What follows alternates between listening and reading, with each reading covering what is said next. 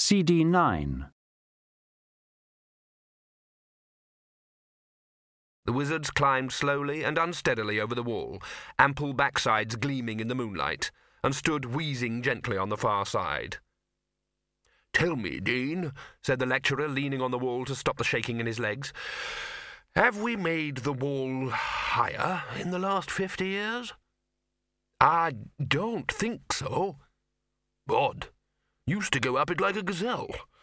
Not many years ago. Not many at all, really. The wizards wiped their foreheads and looked sheepishly at one another. Used to nip over for a pint or three most nights, said the chair. I used to study in the evenings, said the dean primly. The chair narrowed his eyes. Yes, you always did, he said. I recall. It was dawning on the wizards that they were outside the university at night and without permission for the first time in decades. A certain suppressed excitement crackled from man to man. Any watcher trained in reading body language would have been prepared to bet that after the click, someone was going to suggest that they might as well go somewhere and have a few drinks. And then someone else would fancy a meal. And then there was always room for a few more drinks and then it would be 5 a.m., and the city guards would be respectfully knocking on the university gates and asking if the Arch Chancellor would care to step down to the cells to identify some alleged wizards who were singing an obscene song in six part harmony, and perhaps he would also care to bring some money to pay for all the damage. Because inside every old person is a young person wondering what happened. The chair reached up and grasped the brim of his tall, wide, and floppy wizarding hat. Right, boys, he said. Hats off. They de-hatted, but with reluctance. A wizard gets very attached to his pointy hat. It gives him a sense of identity. But as the chair had pointed out earlier, if people knew you were a wizard because you were wearing a pointy hat, then if you took the pointy hat off, they'd think you were just some kind of rich merchant or something. The dean shuddered. Oh, it feels like I've taken all my clothes off, he said. We can tuck them in under Poons's blanket, said the chair. Mm, no one'll know it's us. Yes, said the lecturer in recent runes, but will we? They'll just think we're, uh, well, solid burghers. That's just what I feel like, said the dean. A solid burgher. Mm, or merchants, said the chair. He smoothed back his white hair. Remember, he said, if anyone says anything, we're not wizards, just honest merchants out for an enjoyable evening, right? What does an honest merchant look like? said a wizard. How should I know? said the chair. So no one is to do any magic, he went on. I don't have to tell you what'll happen if the Arch Chancellor hears that his staff has been seen at the common entertainments. I'm more worried about our students finding out shouted the dean. False beards, said the lecturer in recent runes triumphantly. We should wear false beards. The chair rolled his eyes. We've all got beards, he said. What kind of disguise would false beards be? Ah, that's the clever bit, said the lecturer. No one would suspect that anyone wearing a false beard would have a real beard underneath, would they? The chair opened his mouth to refute this and then hesitated. Well, he said. But where'd we get false beards at this time of night? said a wizard doubtfully. The lecturer beamed and reached into his pocket.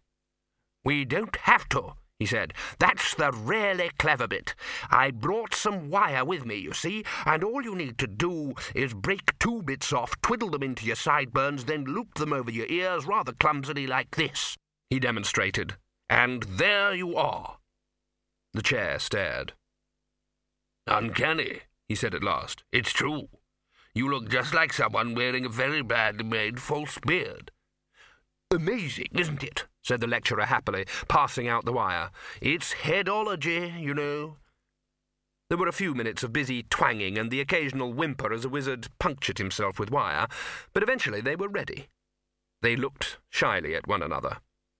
If we got a pillowcase without a pillow in it and shoved it down inside the chair's robe so the top was showing, he'd look just like a thin man making himself tremendously fat with a huge pillow, said one of them enthusiastically. He caught the chair's eye and went quiet.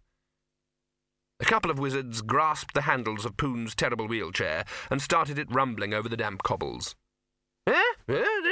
What's that? What's everyone doing? said Poons, suddenly waking up. We're going to play solid burghers, said the Dean.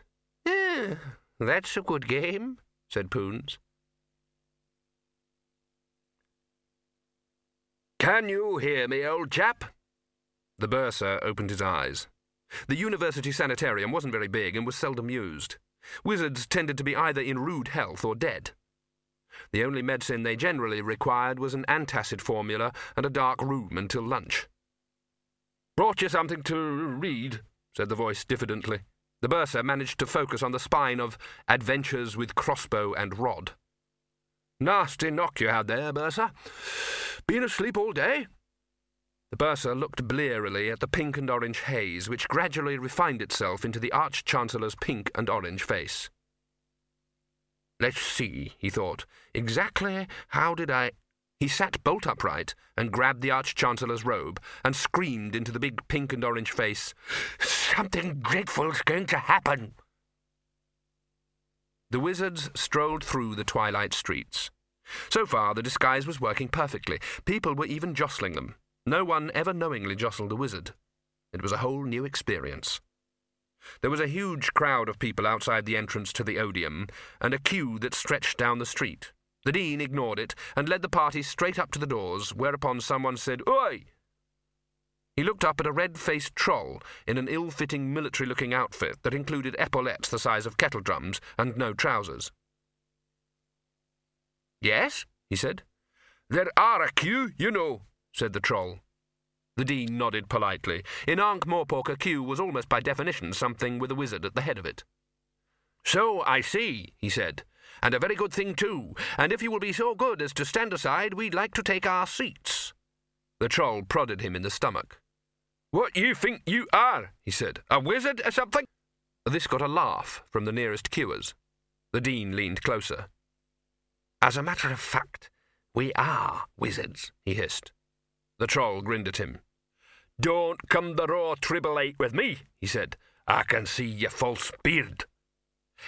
Now listen, the Dean began, but his voice became an incoherent squeak as the troll picked him up by the collar of his robe and propelled him out into the road. You get in the queue like everyone else, he said. There was a chorus of jeers from the queue. The Dean growled and raised his right hand, fingers spread. The chair grabbed his arm. Oh, yes, he hissed. That'd do a lot of good, wouldn't it? Come on. Where to? To the back of the queue. But we're wizards. Wizards never stand in line for anything. We're honest merchants, remember? said the chair. He glanced at the nearest click goers, who were giving them odd looks. We're honest merchants, he repeated loudly. He nudged the dean. Go on, he hissed. Go on what? Go on and say something merchanty. What sort of thing is that? Said the Dean, mystified. Say something. Everyone's looking at us. Oh. The Dean's face creased in panic, and then salvation dawned. Lovely apples, he said. Get them while they're hot. They're lovely. Will this do? I suppose so. Now let's get to the end. There was a commotion at the other end of the street. People surged forward. The queue broke ranks and charged. The honest merchants were suddenly surrounded by a desperately pushing crowd. I say, there is a queue, you know, said the honest merchant in recent runes diffidently as he was shoved aside. The Dean grabbed the shoulder of a boy who was ferociously elbowing him aside. What's going on, young man? he demanded. They're a coming, shouted the boy. Who are? The stars! The wizards, as one man, looked upwards. No, they're not, said the Dean, but the boy had shaken himself free and disappeared in the press of people. Strange primitive superstition, said the Dean, and the wizards, with the exception of Poons, who was complaining and flailing around with his stick, craned forward to see. The bursar met the Arch-Chancellor in a corridor. There's no one in the uncommon room, screamed the bursar. The, the, the library's empty, bellowed the Arch-Chancellor. I've heard about this sort of thing, the bursar whimpered. Spontaneous something or other. They've all gone spontaneous. Calm down, man. Just because I can't even find any of the servants. You know what happens when reality gives way? Even now, giant tentacles are probably. There was a distant rum, rum, rum noise, and the sound of pellets bouncing off the wall. Always in the same direction, the bursar muttered. What uh, direction is that, then? The direction they'll be coming from. I think I'm going mad.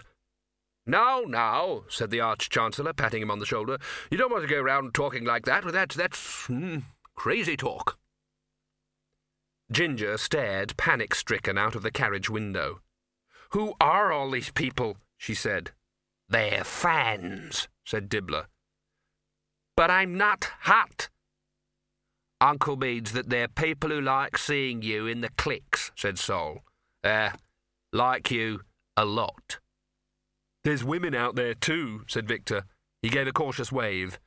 In the crowd, a woman swooned. You're famous, he said. You said you always wanted to be famous. Ginger looked out at the crowd again. I never thought it would be like this, though. They're all shouting our names. We put a lot of effort into telling people about Blown Away, said Soll. Yes, said Dibbler. We said it was the greatest click in the entire history of Holy Wood. But we've been making clicks for only a couple of months, Ginger pointed out. So what? That's still a history, said Dibbler. Victor saw the look in Ginger's face. Exactly how long was Holy Wood's real history? Perhaps there was some ancient stone calendar down there on the seabed among the lobsters. Perhaps there was no way it could be measured. How did you measure the age of an idea? A lot of civic dignitaries are going to be there too, said Dibbler. The patrician and the nobles and the guild heads and some of the high priests. Not the wizards, of course, the stuck up old idiots. But it'll be a night to remember, right enough. Will we have to be introduced to them all? said Victor. No, they'll be introduced to you, said Dibbler. It'll be the biggest thrill of their lives. Victor stared out at the crowds again. Is it my imagination, he said, or is it getting foggy? Poons hit the chair across the back of the legs with his stick. Nah, what's going on? he said. Why is everyone cheering? The patrician's just got out of his carriage, said the chair. Don't see what's so wonderful about that, said Poons. I've got out of carriages hundreds of times. There's no trick to it at all. It is a bit odd, the chair admitted, and they cheered the head of the Assassin's Guild and the High Priest of Blind Io, too. And now someone's rolled out a red carpet. What? In the street? In Ankh-Morpork? Yes. Wouldn't like to have their cleaning bill, said Poons. The lecturer in recent runes nudged the chair heavily in the ribs, or at least at the point where the ribs were overlaid by the strata of fifty years of very good dinners. Quiet, he hissed. They're coming. Who? Someone important, by the look of it. The chair's face creased in panic behind his false red beard. You don't think they've invited the Arch-Chancellor, do you? The wizards tried to shrink inside their robes like upright turtles. In fact, it was a far more impressive coach than any of the crumbling items in the university's mews. The crowd surged forward against the line of trolls and city guards and stared expectantly at the carriage door. The very air hummed with anticipation. Mr. Bezam, his chest so inflated with self importance that he appeared to be floating across the ground, bobbed towards the carriage door and opened it. The crowd held its collective breath except for a small part of it that hit surrounding people with its stick and muttered, What's happening? What's going on? Why won't anyone tell me what's happening? I demand someone tell me what's happening. The door stayed shut. Ginger was gripping the handle as if it was a lifeline. There's thousands of them out there, said Ginger. I can't go out there. But they all watch your clicks, pleaded Soll. They're your public. No! Soll threw up his hands. Can't you persuade her? he said to Victor. I'm not even sure I can persuade myself, said Victor. But you've spent days in front of these people, said Dibbler. No, I haven't, said Ginger. It was just you and the Handlemen and the trolls and everyone. That was different. Anyway, that wasn't really me, she added. That was Dolores De Syn. Victor bit his lip thoughtfully. Maybe you ought to send Dolores De Syn out there, then, he said. How can I do that? she demanded. Well, why not pretend it's a click? The Dibblers, uncle and nephew, exchanged glances. Then Soll cupped his hands around his face like the eye of a picture box, and Dibbler, after a prompting nudge, placed one hand on his nephew's head and turned an invisible handle in his ear. Action! he directed. The carriage door swung open. The crowd gasped like a mountain breathing in. Victor stepped out, reached up, took Ginger's hand. The crowd cheered madly. The lecturer in recent runes bit his fingers in sheer excitement. The chair made a strange hoarse noise in the back of his throat. You know, you said, what could a boy find to do that was better than being a wizard? he said. A true wizard should only be interested in one thing, muttered the dean. You know that. Uh, I know it. I was referring to magic. The chair peered at the advancing figures. You know, that is young Victor. I'll swear it, he said. That's disgusting, said the Dean. Fancy choosing to hang around young women when he could have been a wizard. Yeah, uh, what a fool, said the lecturer in recent runes, who was having trouble with his breathing. There was a sort of communal sigh. You got to admit she's a bit of a corker, though, hmm, said the chair. I'm an old man, and if someone doesn't let me see very soon, said a cracked voice behind them, someone's going to be feeling the wrong end of mm. All right? Two of the wizards edged aside and eased the wheelchair through. Once moving, it coasted right up to the edge of the carpet, bruising any knees or ankle that stood in its way. Poons's mouth fell open. Ginger gripped Victor's hand. There's a group of fat old men in false beards waving at you over there, she said through clenched and grinning teeth. Yeah, I think they're wizards, Victor grinned back. One of them keeps bouncing up and down in his wheelchair and shouting things like way hey and whoop whoop and hubba hubba hubba. That's the oldest wizard in the world, said Victor. He waved at a fat lady in the crowd who fainted. Good grief! What was he like fifty years ago? Well, for one thing, he was eighty. Wizards who manage to avoid the ambitious attentions of other wizards tend to live for a long time. It seems even longer. Don't blow him a kiss. The crowd roared its approval. He looks sweet. Just keep smiling and waving. Oh, gods, look at all those people waiting to be introduced to us. I can see 'em," said Victor. But they're important. Well, so are we, I guess. Why? Because we're us. It's like you said that time on the beach. We're us, just as big as we can be, just as what you wanted. We're. He stopped. The troll at the door of the odium gave him a hesitant salute. The thump, as its hand smacked into its ear, was quite audible above the roar of the crowd. Gaspode waddled at high speed down an alleyway, with Laddie trotting obediently at his heels. No one had paid them any attention when they jumped, or in Gaspode's case, plopped down from the carriage. All evening in some stuffy pit ain't my idea of a good night out, muttered Gaspode. This is the big city. This ain't Holy Wood. You stick by me, pup, and you'll be all right. First stop the back door of Harga's House of Ribs. They know me there. Okay. Ooh, ooh, good boy, laddie. Yeah, said Gaspode. Look at what it's wearing, said Victor. Red velvet jacket with gold frogging, said Ginger out of the corner of her mouth. So what? A pair of trousers would have been a good idea.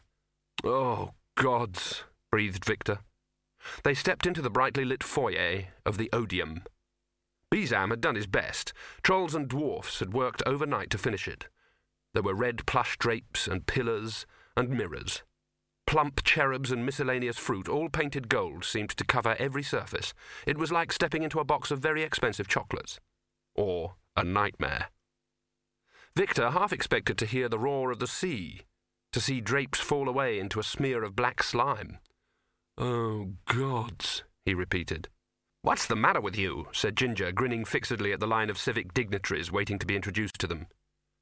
Wait and see, said Victor hoarsely. It's Holy Wood. Holywood's been brought to Ankh Morpork.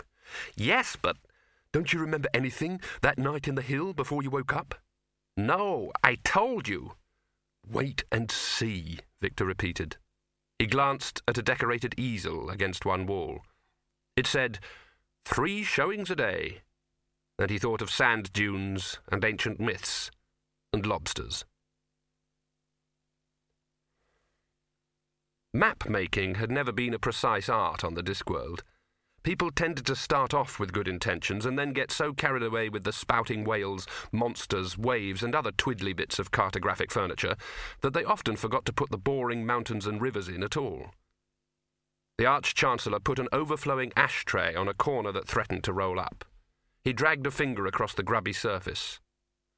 Says here here be mm, dragons, he said. Right inside the city, too. Mm, odd, that.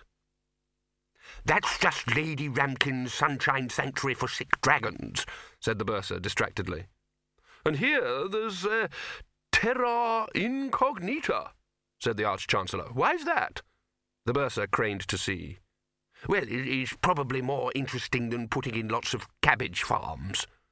And there's here been dragons again, uh, I think that's just a lie, in fact.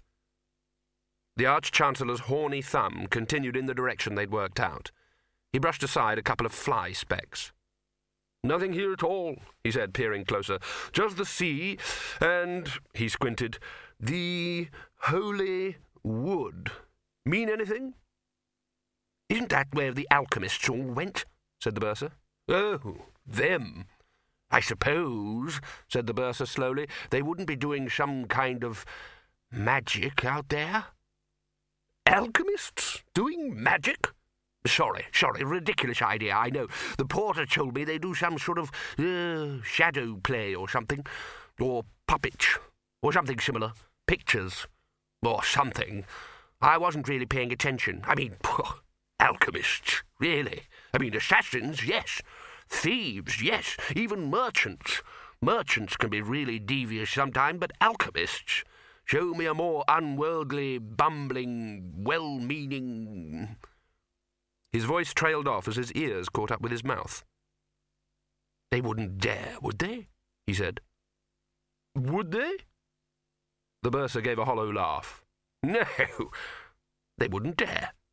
They know we'd be down on them like a ton of bricks if they tried any magic round here. His voice trailed off again. I'm sure they wouldn't, he said. I mean, even that far away, he said. They wouldn't dare, he said. Not magic, surely not, he said. I've never trusted those grubby-handed bastards, he said. They're not like us, you know. They've got no idea of proper dignity. The crowd surging around the box office was getting deeper and more angry by the minute. Well, have you gone through all your pockets? demanded the chair. Yes, muttered the dean. Have another look, then, as far as wizards were concerned, paying to get into anything was something that happened to other people. A pointy hat usually did nicely. While the dean struggled, the chair beamed madly at the young woman who was selling tickets. But I assure you, dear lady, he said desperately, we are wizards. I can see your false beards, said the girl and sniffed. We get all sorts in here. How do I know you aren't three little boys in your dad's coat? Madam, I've got two dollars and fifteen pence, said the Dean, picking the coins out of a handful of fluff and mysterious occult objects. That's two in the stalls, then, said the girl, grudgingly unreeling two tickets. The chair scooped them up. Then I'll take Windle in, he said quickly, turning to the others. I'm afraid the rest of you'd better get back to your honest trading. He moved his eyebrows up and down suggestively. I don't see why we should, the Dean began. Otherwise, we'll be in arrears. The chair went on, mugging furiously. If you don't get back. See here, that was my money. And the Dean said, but the lecturer in recent runes grabbed his arm. Just come along, he said, winked slowly and deliberately at the chair. Time we were getting back. I don't see why, the Dean gurgled as they dragged him off. Grey clouds swirled in the Arch-Chancellor's magic mirror. Many wizards had them, but not many had ever bothered to use them. They were quirky and unreliable. They weren't even much good for shaving in. Ridcully was surprisingly adept at using one. Stalking, he offered as a brief explanation. Couldn't be having with all that crawling around in damp bracken for hours, big odds. Help yourself to a drink, man. And one for me. The clouds flickered. Can't seem to see anything else, he said. Odd that. Just fog flashing away. The Arch-Chancellor coughed. It was beginning to dawn on the bursar that against all expectation the Arch-Chancellor was quite bright. Ever seen one of these shadow-moving puppet play picture things? Ridcully said. The servants go, said the bursar. This, Ridcully decided, meant no. I think we should have a look, he said. Uh, very well, Arch-Chancellor, said the bursar meekly. An inviolable rule about buildings for the showing of moving pictures, applicable throughout the multiverse, is that the ghastliness of the architecture around the back is universally proportional to the gloriousness of the architecture in the front. At the front, pillars, arches, gold leaf, lights. At the back, weird ducts, mysterious prolapses of pipework, blank walls, fetid alleys, and the window to the lavatories. There's no reason at all why we should have to do this, moaned the Dean as the wizard struggled in the darkness. Shut up and keep pushing, muttered the lecturer in recent runes from the other side of the window. We could have changed something into money, said the Dean. Just a quick illusion. What's the harm in that? It's called watering the currency, said the lecturer in recent runes. You can get thrown into the scorpion pit for stuff like that. Where am I putting my feet? Where am I putting my feet? You're fine, said a wizard. Right, Dean, up you come. Oh dear, moaned the Dean as he was dragged through the narrow window into the unmentionable gloom beyond. No good will come of this. Just watch where you're putting your feet. Now see what you've done. Didn't I tell you to watch where you're putting your feet? Anyway, come on. The wizards skulked, or in the Dean's case, squelched furtively through the backstage area and into the darkened, bustling auditorium, where Windle Poons was keeping some seats free by the simple expedient of waving his stick at anyone who came near them. They sidled in, tripping over one another's legs, and sat down. They stared at the shadowy grey rectangle at the other end of the hall. After a while, the chair said, Can't see what people see in it, myself. Has anyone done Deformed Rabbit? said the lecturer in recent runes. It hasn't started yet, hissed the Dean. Oh, oh I'm hungry, complained Poons. I'm an old man, and I'm hungry. Do you know what he did? said the chair. Do you know what the old fool did? When a young lady with a torch was showing us to our seats, he pinched on the, uh, the fundament. Poons sniggered. Hubba, hubba. Does your mother know you're out? he cackled. It's all too much for him, the chair complained. We never should have brought him. Do you realize we're missing our dinner? said the Dean. The wizards fell silent at this. A stout woman edging in past Poons's wheelchair suddenly started and looked round suspiciously and saw nothing except a dear old man, obviously fast asleep. And it's goose on Tuesdays, said the Dean. Poons opened one eye and honked the horn of his wheelchair. Eh, Tentera, Bobs! Uh, how's your granny off for soap? he muttered triumphantly. See what I mean? said the chair. He doesn't know what century it is. Poons turned a beady black eye on him. Uh, old I am, hmm, and daft I may be, he said, but I ain't going to be hungry. He rummaged around in the unspeakable depths of the wheelchair and produced a greasy black bag. It jingled. I saw a young lady up the front a selling of special moving picture food, he said. You mean you had money all the time? said the Dean, and you never told us? You never asked, said Poons. The wizard stared hungrily at the bag. They be having buttered banged grains and sausages in mm, buns and and chocolate things with things on and things, said Poons. He gave them a toothless and crafty look. You can have some too, if you like, he added graciously. The Dean ticked off his purchases. Now, he said, that's six patrician-sized tubs of banged grains with extra butter, eight sausages in a bun, a jumbo cup of fizzy drink, and a bag of chocolate-covered raisins. He handed over the money. Right, said the chair, gathering up the containers. Um, do you think we should get something for the others? In the picture-throwing room, Bezam cursed as he threaded the huge reel of blown away into the picture-throwing box. A few feet away, in a roped-off section of the balcony, the patrician of Ankh-Morpork, Lord Vetinari, was also ill at ease. They were, he had to admit, a pleasant enough young couple. He just wasn't sure why he was sitting next to them, and why they were so important. He was used to important people, or at least to people who thought they were important. Wizards became important through high deeds of magic. Thieves became important for daring robberies, and so in a slightly different way did merchants. Warriors became important through winning battles and staying alive. Assassins became important through skilful inhumations. There were many roads to prominence, but you could see them. You could work them out. They made some sort of sense. Whereas these two people had merely moved interestingly in front of this new-fangled moving picture machinery. The rankest actor in the city's theatre was a multi-skilled master of thespianism by comparison to them, but it wouldn't occur to anyone to line the streets and shout out his name. The patrician had never visited the clicks before. As far as he could ascertain, Victor Maraschino was famous for a sort of smouldering look that had middle-aged ladies who should know better swooning in the aisles.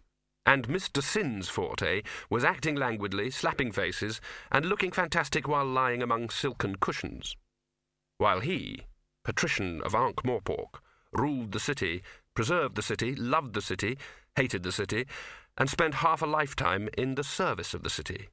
And as the common people had been filing into the stalls, his razor-keen hearing had picked up the conversation of two of them. Who's that up there? That's Victor Maraschino and Dolores De Syn. Do you know nothing? I mean the tall guy in black. Oh, dunno who he is. Just some bigwig, I expect. Yes, it was fascinating. You could become famous just for being, well, famous. It occurred to him that this was an extremely dangerous thing, and he might probably have to have someone killed one day, although it would be with reluctance. On his part, that is. Their reluctance probably goes without saying. In the meantime, there was a kind of secondary glory that came from being in the company of the truly celebrated, and to his astonishment he was enjoying it. Besides, he was also sitting next to Mr. Sin, and the envy of the rest of the audience was so palpable he could taste it, which was more than he could do with a bag full of fluffy white starchy things he'd been given to eat.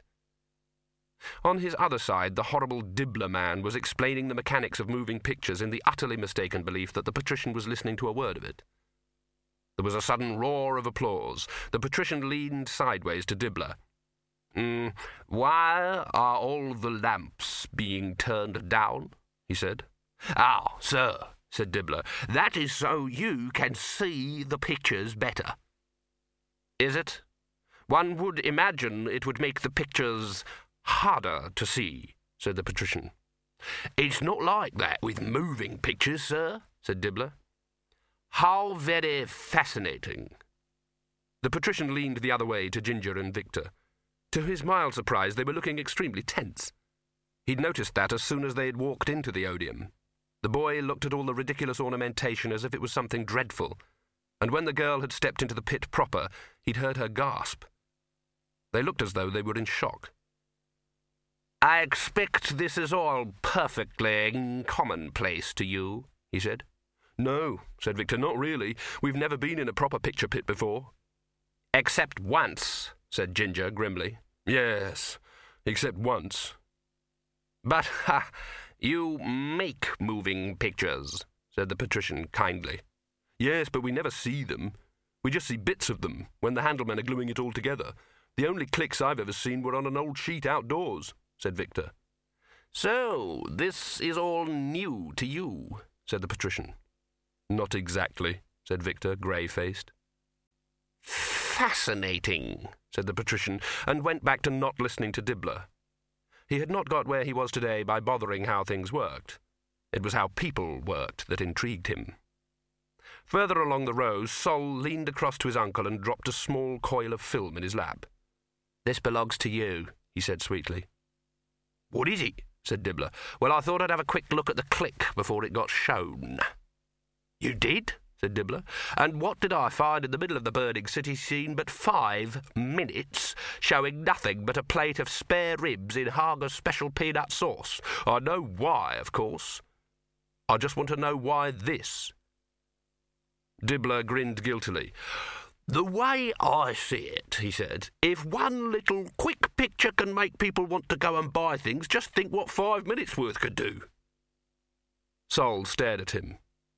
I'm really hurt by this, said Dibbler. You didn't trust me, your own uncle. After I gave you my solemn promise not to try anything again, you didn't trust me.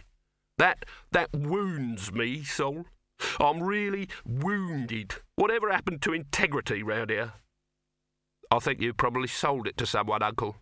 I'm really hurt, said Dibbler. But you didn't keep your promise, Uncle. That's got nothing to do with it. That's just business. We're talking family here. You've got to learn to trust family, Soll. Especially me. Soll shrugged. Okay, okay. Right? Yes, Uncle. Soll grinned. You've got my solemn promise on that. That's my boy. At the other end of the row, Victor and Ginger were staring at the blank screen in sullen horror. You know what's going to happen now, don't you? Said Ginger. Yes, someone's going to start playing music out of a hole in the floor. Was that cave really a picture pit? Sort of, I think, said Victor carefully. But the screen here is just a screen. It's not. Well, it's just a screen. Just a better class of sheet. It's not. There was a blast of sound from the front of the hall. With a clanking and the hiss of desperately escaping air, Bezam's daughter Calliope rose slowly out of the floor, attacking the keys on a small pipe with all the verve of several hours' practice and the combined efforts of two strong trolls working the bellows behind the scenes. She was a beefy young woman, and whatever piece of music she was playing, it was definitely losing. Down in the stalls, the Dean passed a bag along to the chair. Have a chocolate covered raisin, he said. They look like rat droppings, said the chair. The Dean peered at them in the gloom. So that's it, he said. The bag fell on the floor a minute ago, and I thought there seemed rather a lot. Shh, said a woman in the row behind. Windle Poons's scrawny head turned like a magnet. Hoochie coochie, he cackled. Twopence more and up goes the donkey. The lights went down further, the screen flickered, numbers appeared and blinked briefly, counting down. Calliope peered intently at the score in front of her, rolled up her sleeves, pushed her hair out of her eyes, and launched a spirited attack on what was just discernible as the old Ankh-Morporkian civic anthem. We can rule you wholesale. The lights went out. The sky flickered. It wasn't like a proper fog at all. It shed a silvery, slaty light, flickering internally like a cross between the aurora coriolis and summer lightning. In the direction of Holy Wood, the sky blazed with light. It was visible even in the alley behind Sham Harga's House of Ribs, where two dogs were enjoying the all you can drag out of the midden for free special. Laddie looked up and growled. I don't blame you, said Gaspode. I said it boded. Didn't I say there was boding happening? Sparks crackled off his fur. Come on, he said. We better warn people. You're good at that. Click, click, click, click, click, click, click, click, click, click, click, click, click, click, click, click, click, click, click, click. It was the only noise inside the odium. Calliope had stopped playing and was staring up at the screen. Mouths hung open and closed only to bite on handfuls of banged grains. Victor was dimly aware that he'd fought it. He'd tried to look away. Even now, a little voice in his own head was telling him that things were wrong, but he ignored it. Things were clearly right. He'd shared in the sighs as the heroine tried to preserve the old family mine in a world gone mad. He'd shuddered at the fighting in the war. He'd watched the ballroom scene in a romantic haze. He was aware of a cold sensation against his leg. It was as though a half melted ice cube was soaking through his trousers. He tried to ignore it, but it had a definite, unignorable quality. He looked down. Excuse me, said Gaspode.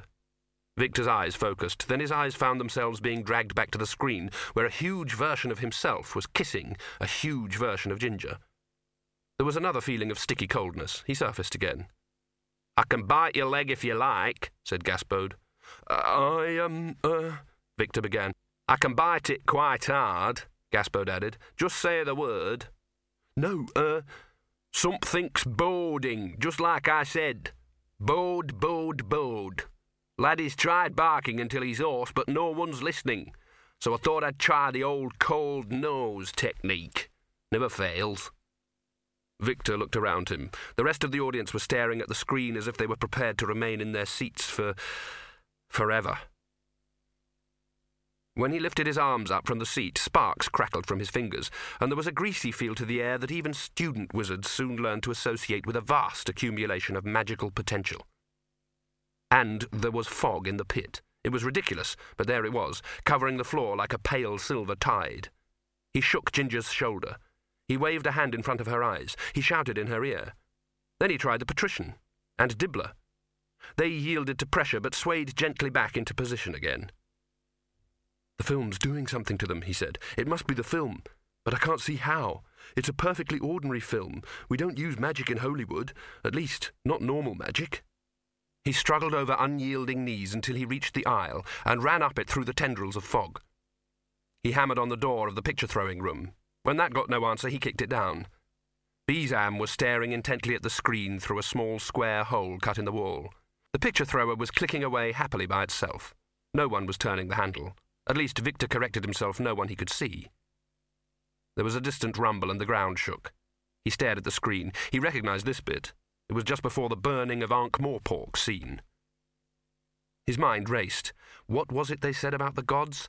They wouldn't exist if there weren't people to believe in them? And that applied to everything. Reality was what went on inside people's heads, and in front of him were hundreds of people really believing what they were seeing. Victor scrabbled among the rubbish on Bezam's bench for some scissors or a knife, and found neither. The machine whirred on, winding reality from the future to the past. In the background, he could hear Gaspode saying, I expect I've saved the day, right? The brain normally echoes with the shouts of various inconsequential thoughts seeking attention. It takes a real emergency to get them to shut up. It was happening now. One clear thought that had been trying to make itself heard for a long time ran out in the silence. Supposing there was somewhere where reality was a little thinner than usual, and supposing you did something there that weakened reality even more. Books wouldn't do it, even ordinary theatre wouldn't do it, because in your heart you knew it was just people in funny clothes on a stage. But Holy Wood went straight from the eye into the brain. In your heart, you thought it was real. The clicks would do it. That was what was under Holy Wood Hill. The people of the old city had used the hole in reality for entertainment. And then the things had found them. And now people were doing it again. It was like learning to juggle lighted torches in a firework factory, and the things had been waiting. But why was it still happening? He'd stopped Ginger. The film clicked on. There seemed to be a fog around the picture throwing box, blurring its outline. He snatched at the spinning handle. It resisted for a moment and then broke. He gently pushed Bezam off his chair, picked it up, and hit the throwing box with it. The chair exploded into splinters. He opened the cage at the back and took out the salamanders, and still the film danced on the distant screen. The building shook again. You only get one chance, he thought, and then you die. He pulled off his shirt and wrapped it around his hand. Then he reached out for the flashing line of the film itself and gripped it. It snapped. The box jerked backwards. Film went on unreeling in glittering coils which lunged at him briefly and then slithered down to the floor. Click, click, click, click, click, click, click, click, click. The reels spun to a halt. Victor cautiously stirred the heap of film with his foot. He'd been half expecting it to attack him like a snake. Have we saved the day? prompted Gaspode. I'd appreciate knowing. Victor looked at the screen. No, he said. There were still images there. They weren't very clear, but he could still make out the vague shapes of himself and Ginger hanging on to existence. And the screen itself was moving. It bulged here and there like ripples of a pool of dull mercury. It looked unpleasantly familiar. They found us, he said. Who have? said Gaspode. You know those ghastly creatures you were talking about? Gaspode's brow furrowed. The ones from before the dawn of time? Where they come from, there is no time, said Victor. The audience was stirring. We must get everyone out of here, he said, but without panicking. There was a chorus of screams. The audience was waking up. The screen ginger was climbing out. She was three times normal size and flickered visibly. She was also vaguely transparent, but she had weight because the floor buckled and splintered under her feet. The audience was climbing over itself to get away. Victor fought his way down the aisle just as Poons's wheelchair went past backwards in the flow of people, its occupant flailing desperately and shouting, Hey, hey, it's just getting good. The chair grabbed Victor's arm urgently. Is it meant to do this? he demanded. No. It's not some sort of special kinematographic effect, then? said the chair hopefully. Not unless they've got really good in the last 24 hours, said Victor. I think it's the dungeon dimensions. The chair stared intently at him.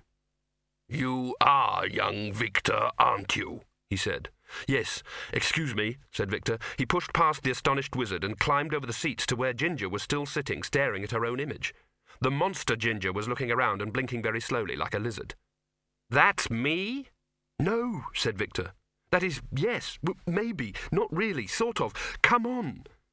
But it looks just like me, said Ginger, her voice modulated with hysteria. That's because they're having to use holy wood. It, it defines how they can appear, I think, said Victor hurriedly. He tugged her out of the seat and into the air, his feet kicking up mist and scattering banged grains. She stumbled along after him, looking over her shoulder. There's another one trying to come out of the screen, she said. Come on! It's you. I'm me. It's something else. It's just having to use my shape. What shape does it normally use? You don't want to know. Yes, I do. Why do you think I asked? she yelled as they stumbled through the broken seats. It looks worse than you can imagine. I can imagine some pretty bad things. That's why I said worse. Oh. The giant spectral ginger passed them, flickering like a strobe light, and smashed its way out through the wall. There were screams from the outside. It looks as though it's getting bigger, whispered Ginger. Go outside, said Victor. Get the wizards to stop it. What are you going to do? Victor drew himself up to his full height. There are some things, he said, that a man has to do by himself. She gave him a look of irritated incomprehension. What? What? Do you want to go to the lavatory or something? Just get out. He shoved her towards the doors, then turned and saw the two dogs looking at him expectantly. And you two, too, he said. Laddie barked. Dog's got to stay by his master style of thing, said Gaspode shamefacedly. Victor looked around in desperation, picked up a fragment of seat, opened the door, threw the wood as far as possible, and shouted, Fetch! Both dogs bounded away after it, propelled by instinct. On his way past, though, Gaspode just had enough self control to say, You bastard. Victor pulled open the door of the picture throwing room and came out with handfuls of blown away. The giant Victor was having trouble leaving the screen. The head and one arm had pulled free and were three dimensional. The arm flailed vaguely at Victor as he methodically threw coils of octocellulose over it. He ran back to the booth and pulled out the stacks of clicks that Bezam, in defiance of common sense, had stored under the bench. Working with the methodical calmness of bowel twisting terror, he carried the cans by the armload to the screen and heaped them there. The thing managed to wrench another arm free of two dimensionality and tried to scrabble at them. But whatever was controlling it was having trouble controlling this new shape.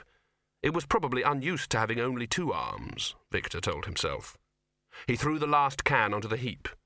In our world, you have to obey our rules, he said, and I bet you burn just as well as anything else, eh?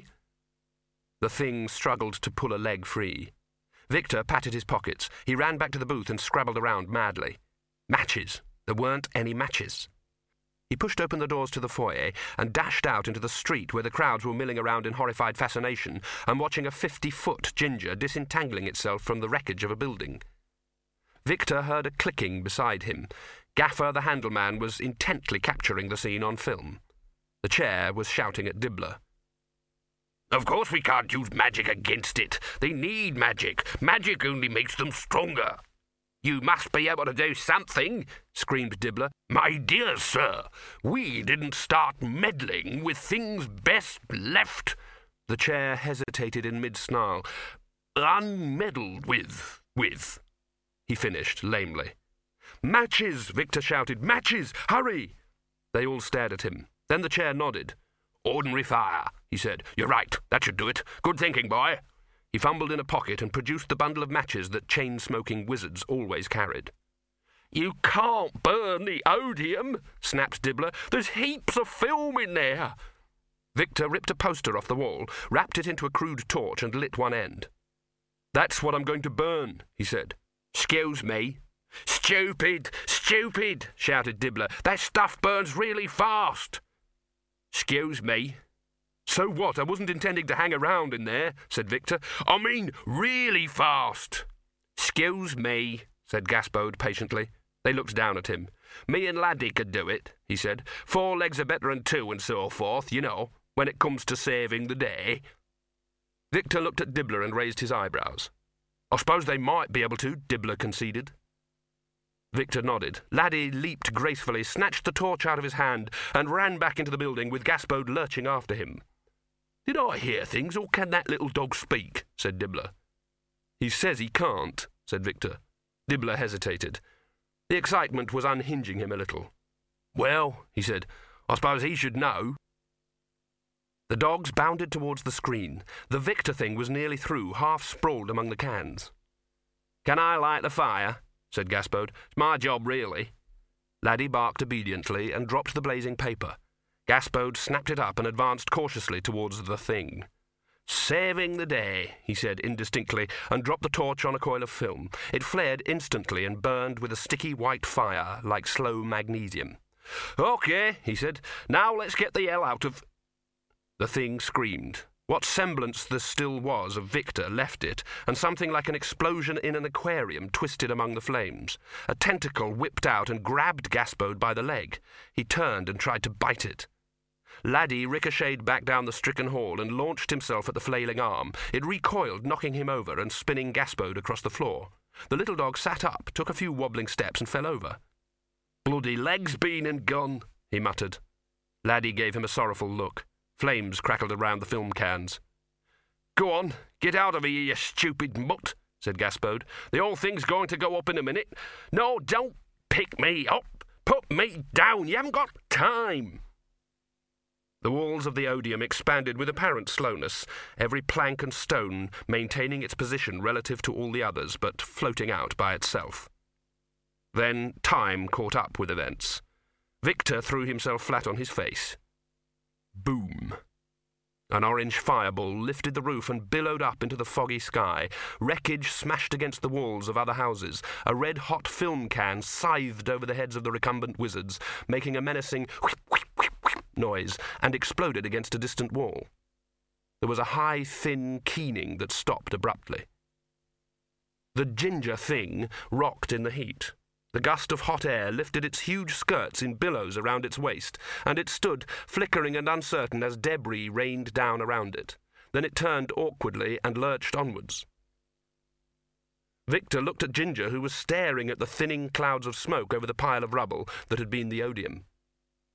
That's wrong, she was muttering. It doesn't happen like that. It never happens like that. Just when you think it's too late, they come galloping out of the smoke.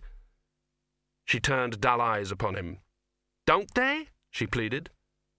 That's in the clicks, said Victor. This is reality. What's the difference?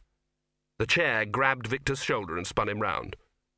It's heading for the library, he shouted. You've got to stop it. If it gets there, the magic'll make it invincible. We'll never beat it. It'll be able to bring others. You're wizards, said Ginger. Why don't you stop it? Victor shook his head. The thing's like owl magic, he said. If you use it anywhere around them, it only makes them stronger. But I don't see what I can do. His voice trailed off. The crowd was watching him expectantly. They weren't looking at him as if he was their only hope. They were looking at him as if he was their certainty. He heard a small child say, What happens now, Mum? The fat woman holding it said authoritatively, It's easy. He rushes up and stops it just at the last minute. Happens every time. Seen him do it before. I've never done it before, said Victor. Saw you do it, said the woman smugly, in Sons of the Desert.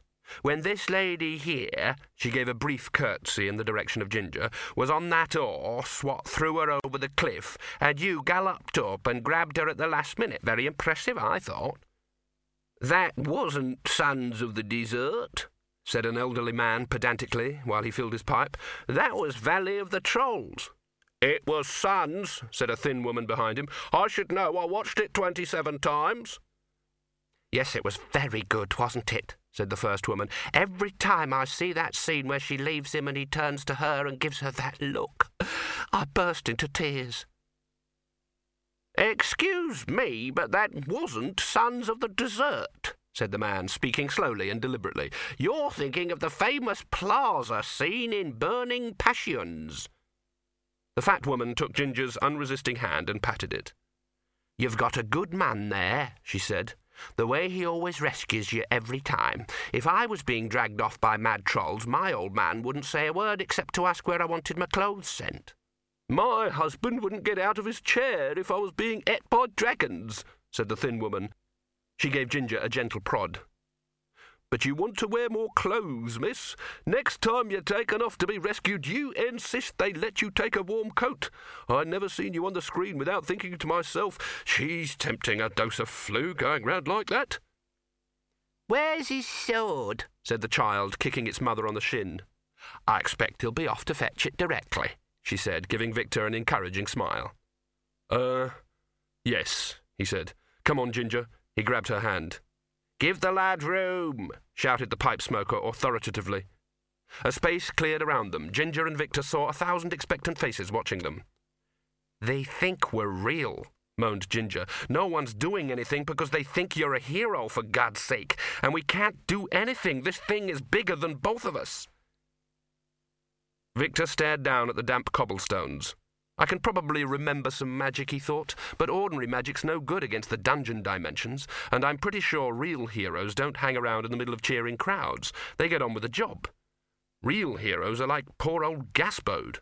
No one ever notices them until afterwards. That's the reality. He raised his head slowly.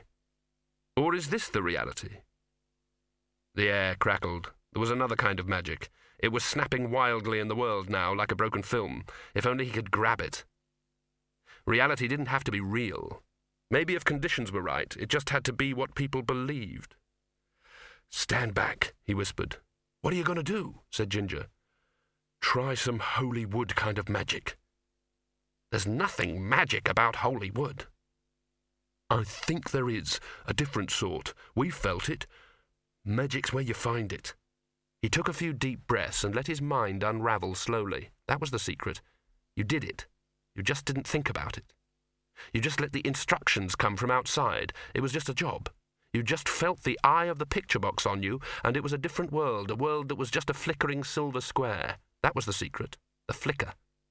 Ordinary magic just moved things around. It couldn't create a real thing that'd last for more than a second, because that took a lot of power. But holy wood easily created things over and over again, dozens of times a second. They didn't have to last for long, it just had to last for long enough. But you had to work holy wood magic by holy wood's rules. He extended a rock steady hand towards the dark sky. Lights! There was a sheet of lightning that illuminated the whole city. Picture box! Gaffer spun the handle furiously. Action! No one saw where the horse came from. It was just there, leaping over the heads of the crowd. It was white, with lots of impressive silverwork on the bridle. Victor swung up into the saddle as it cantered past, then made it rear impressively so that it pawed the air. He drew a sword which hadn't been there a moment before. The sword and the horse flickered almost imperceptibly. Victor smiled. Light glinted off a tooth. Ting! A glint, but no sound. They hadn't invented sound yet. Believe it. That was the way. Never stop believing. Fool the eye, fool the brain. Then he galloped between the cheering lines of spectators towards the university and the big scene. The handleman relaxed. Ginger tapped him on the shoulder. If you stop turning that handle, she said sweetly, I'll break your bloody neck. But he's nearly out of shot. Ginger propelled him towards Windle Poons's ancient wheelchair and gave Windle a smile that made little clouds of wax boil out of his ears. Excuse me, she said in a sultry voice that caused all the wizards to curl their toes up in their pointy shoes, but could we borrow you for a minute? Way, hey, draw it mild.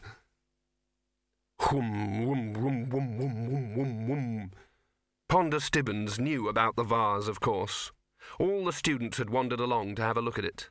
He didn't pay it much attention as he sneaked along the corridor, attempting once again to make a bid for an evening's freedom.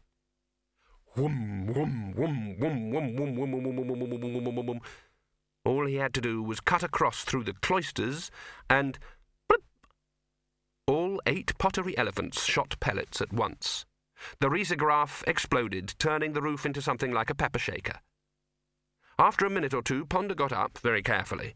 His hat was simply a collection of holes held together by thread. A piece had been taken out of one of his ears. I only wanted a drink, he said muzzily. What's wrong with that? The librarian crouched on the dome of the library, watching the crowds scurrying through the streets as the monstrous figure lurched nearer. He was slightly surprised to see it followed by some sort of spectral horse whose hooves made no sound on the cobbles. And that was followed by a three wheeled bath chair that took the corner on only two of them, sparks streaming away behind it. It was loaded down with wizards, all shouting at the tops of their voices. Occasionally, one of them would lose his grip and have to run behind until he could get up enough speed to leap on again. Three of them hadn't made it, that is, one of them had made it sufficiently to get a grip on the trailing leather cover, and the other two had made it just enough to grab the robe of the one in front, so that now, every time it took a bend, a tail of three wizards going, Wah! snapped wildly across the road behind it. There were also a number of civilians, but if anything, they were shouting louder than the wizards. The librarian had seen many weird things in his time, but that was undoubtedly the fifty seventh strangest. He had a tidy mind. Up here, he could very clearly hear the voices. Gotta keep it turning. He can only make it work if you keep it turning. It's Holy Wood magic. He's making it work in the real world. That was a girl's voice. All right, but the imps get very fractious if. That was a man's voice under extreme pressure. Bugger the imps! How can he make a horse? That was the dean. The librarian recognized the whine. That's high grade magic. It's not a real horse. It's a moving picture horse. The girl again. You, you're slowing down. I'm not, I'm not. Look, I'm turning the handle, I'm turning the handle. He can't ride on a horse that isn't real. You're a magician and you really believe that?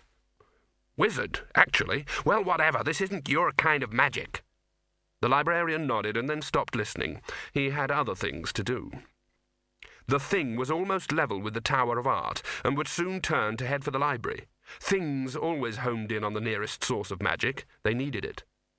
The librarian had found a long iron pike in one of the university's mouldering storerooms. He held it carefully in one foot while he unfastened the rope he'd tied to the weathercock. It stretched all the way up to the top of the tower. It had taken him all night to fix it up. He surveyed the city below and then pounded his chest and roared. Oh, oh, oh, oh. End of CD 9